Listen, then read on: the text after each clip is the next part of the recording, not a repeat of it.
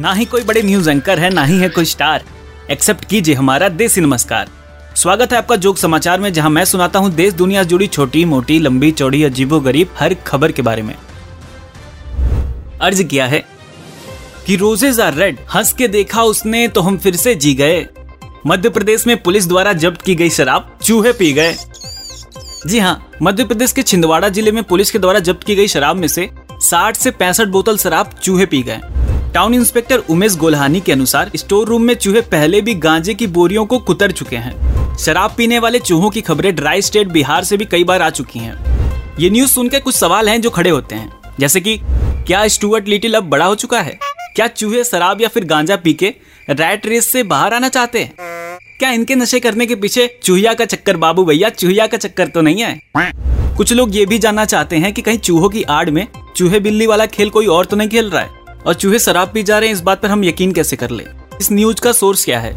यार सच्ची, कसम से? पुलिस की कार्रवाई में अगर चूहे पकड़े जाते हैं तो उन्हें कौन सी सजा होगी? आजीवन चूहे चूहेदानी वाली कारावास होगी या फिर उन्हें रिहैब सेंटर भेजेंगे?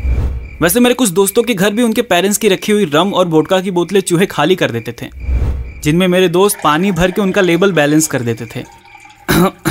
खैर अगली खबर है उत्तर प्रदेश के बरेली से, जहाँ के एक इंटर कॉलेज में जब कुछ बच्चे नहाकर नहीं पहुँचे तो प्रिंसिपल ने सभी को स्कूल कैंपस में लगे ट्यूबवेल पे नहलवा दिया।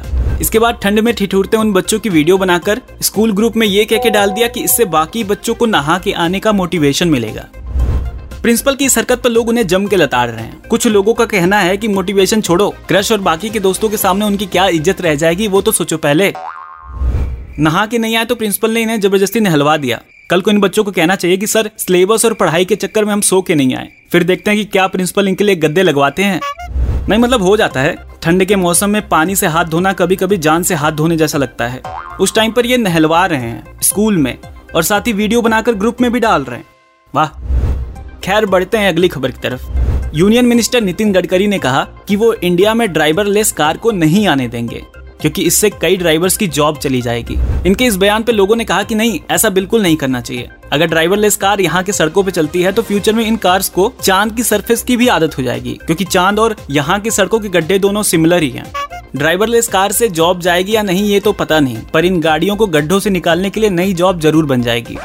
पर मुझे लगता है कि ड्राइवरलेस कार इंडिया में ना लाने का फैसला नितिन गडकरी का बिल्कुल सही है, क्योंकि ये हमारे लिए बहुत खतरनाक होगा। क्योंकि ये ड्राइवरलेस कार ट्रैफ़िक रूल तोड़ेगी नहीं, उसे अच्छे से फॉलो करेगी। पर पीछे से आता हुआ ट्रक या फिर बस अच्छे से ट्रैफ़िक रूल फॉलो करेंगे या नहीं, ये नहीं पता। वैसे भी गूगल मैप मुझे भिलाई बोल के खाई में उतार देता है। तो ये बिना ड्राइवर की ड्राइवरलेस कार मुझे न जाने कहाँ ले जाएगी। तो आज के इस एपिसोड में बस इतना ही। मैं आपके लिए ऐसी छोटी मोटी लंबी चौड़ी अजीबो गरीब खबरें लाता रहूँगा। और तृप्ति डिमरी नाम था हमारी एक्स का, उसे ऐसे ही भुलाता रहूँगा। मिलते हैं अगले एपिसोड में. Peace out